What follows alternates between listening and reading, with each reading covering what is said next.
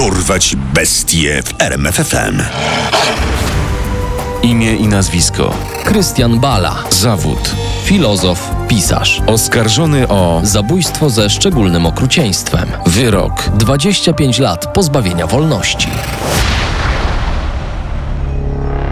Wyciągnąłem z podłóżka sznur. Jak wyciąga się obrazkową historyjkę dla dzieci, by uśpić je bredniami o tym, co za lasem i za górami. Zacząłem rozwijać fabułę sznura i dla uczynienia jej bardziej interesującą wiązałem pętlę. Listopad 2000 roku.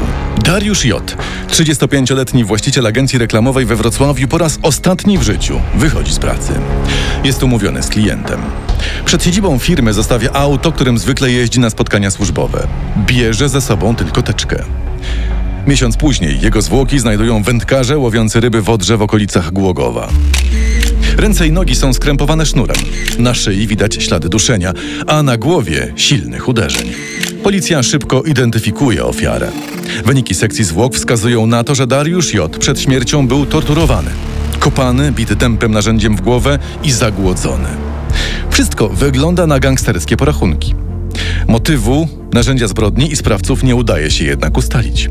Po roku sprawa zostaje umorzona.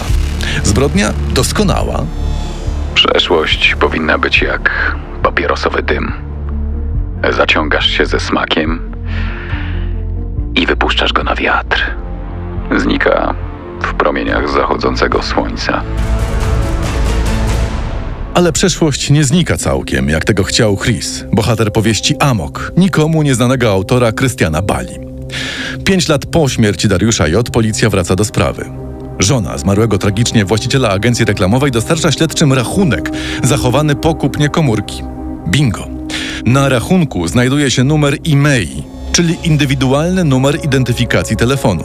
Okazuje się, że cztery dni po zabójstwie użytkownik o niku Chris B7 sprzedał telefon za 285 zł na popularnym serwisie aukcyjnym. Kim jest Chris B7? To wspomniany Christian Bala, 31-latek z Wrocławia, absolwent filozofii na Uniwersytecie Wrocławskim, pisarz i biznesmen. Początkowo marzy o karierze naukowej, ale ostatecznie otwiera własną firmę sprzątającą, a następnie agencję reklamową. Obie okazują się niewypałem i bankrutują w roku 2000. Śledczy odkrywają przy okazji, że na innej aukcji Chris B7 interesuje się podręcznikiem kryminologii. Zacisnąłem z całej siły pętlę. Przytrzymując wierzgającą Mary jedną ręką, drugą wbiłem jej nóż powyżej lewej piersi. Za siedmioma górami, za siedmioma lasami. Porzucam sznur odcięty od szyi Mary. Japoński nóż sprzedaję na internetowej aukcji.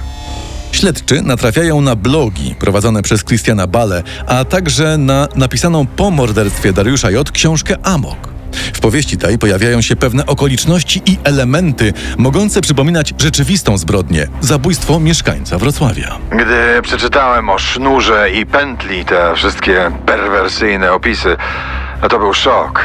Byłem pewien, że autor był na miejscu tamtej zbrodni. W 2003 roku, gdy powieść zostaje wydana w niszowej oficynie, nie cieszy się ona powodzeniem. Bala jest rozczarowany. Co innego, gdy jego amok zostaje powiązany ze sprawą zabójstwa. Cena książki w internecie dochodzi nawet do 400 zł. Ale amok znów zostaje odrzucony. Tym razem nie przez czytelników, ale przez śledczych. Nie będzie istotnym dowodem w sprawie o morderstwo.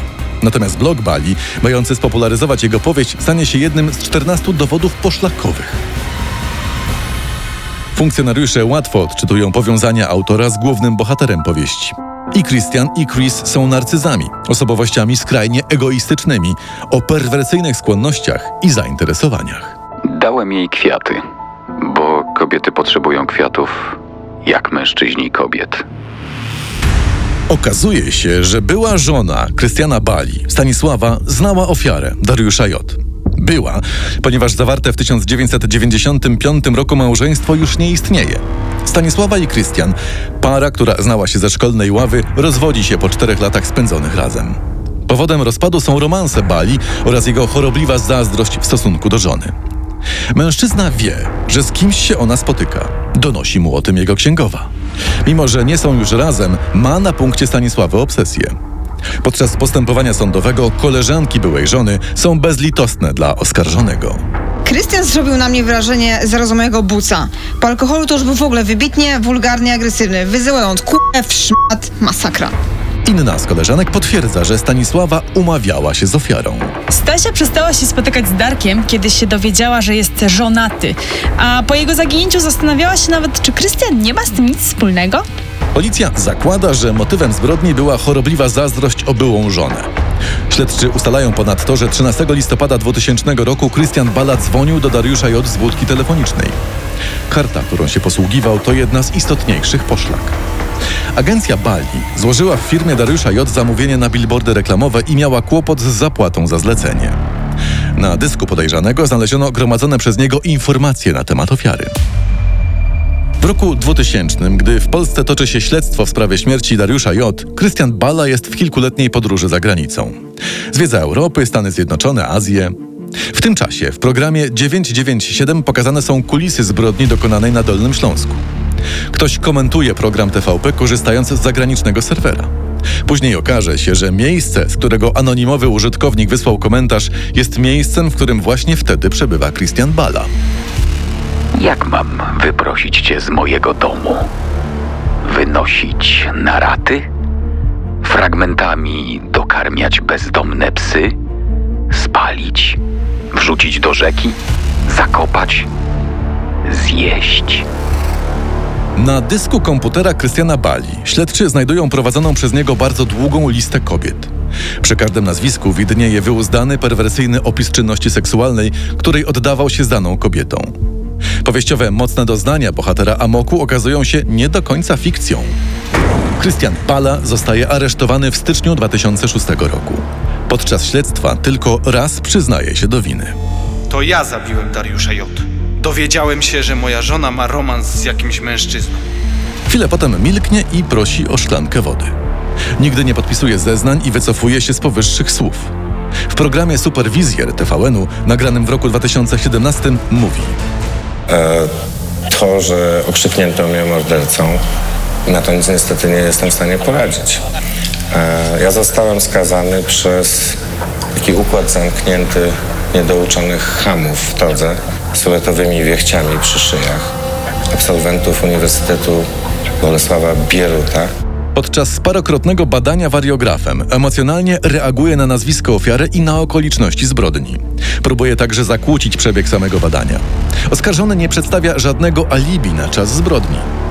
Krystianowi Bali nie pomagają także znajomi. Opowiadają, że w Sylwestra, gdy widzi żonę rozmawiającą z barmanem, pijany wszczyna awanturę, wykrzykując Już jednego takiego jak ty załatwiłem. Sznurkiem. Sędzia twierdzi, że oskarżony jest zdemoralizowanym do cna narcyzem. Uważa się za mądrzejszego od innych, przebiegłego. Jest zimny i cyniczny. Sędzia ujawnia też, że Bala zbierał informacje o kolejnym mężczyźnie, z którym umawiała się jego była żona. Proces Bali jest głośny i odbija się szerokim echem w mediach na całym świecie. Wyrok zapada w 2007 roku.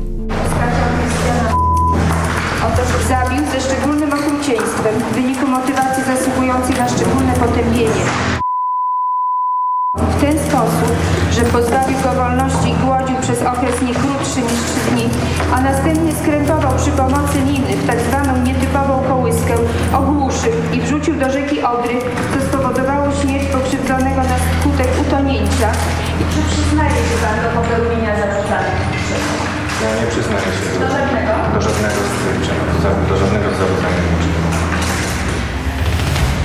Krystian Bala zostaje skazany na 25 lat pozbawienia wolności za zabójstwo ze szczególnym okrucieństwem byłego kochanka swojej żony. Odbywa karę we wrocławskim więzieniu. Jego sprawa rodzi jednak kilka znaków zapytania. Zdaniem śledczych Bala wywabił z biura i uprowadził Dariusza J. nie sam, a z pomocą dwóch innych mężczyzn, których tożsamości nie ustalono. Nie ustalono też miejsca przetrzymywania i torturowania ofiary, ani tego, w jaki sposób przetransportowano jej ciało z Wrocławia w okolice Głogowa. Mimo to w tej części śledztwa sprawa zostaje umorzona. Choć Bala w dalszym ciągu nie przyznaje się do winy i wyklina sędziów, którzy zadecydowali o jego losie, jego narcystyczne ego musiało zostać połechtane. Na kanwie wrocławskiej sprawy powstał film fabularny Kasi Adamik Amok, a także Prawdziwe zbrodnie. Amerykańsko-polska kooprodukcja z Jimem Carreyem w roli śledczego. I pamiętaj, że najbardziej popieprzona książka jest lepsza od popieprzonego życia. Christian Bala, Amok. Poznaj sekrety największych zbrodniarzy świata. Dorwać bestie w RMFFM.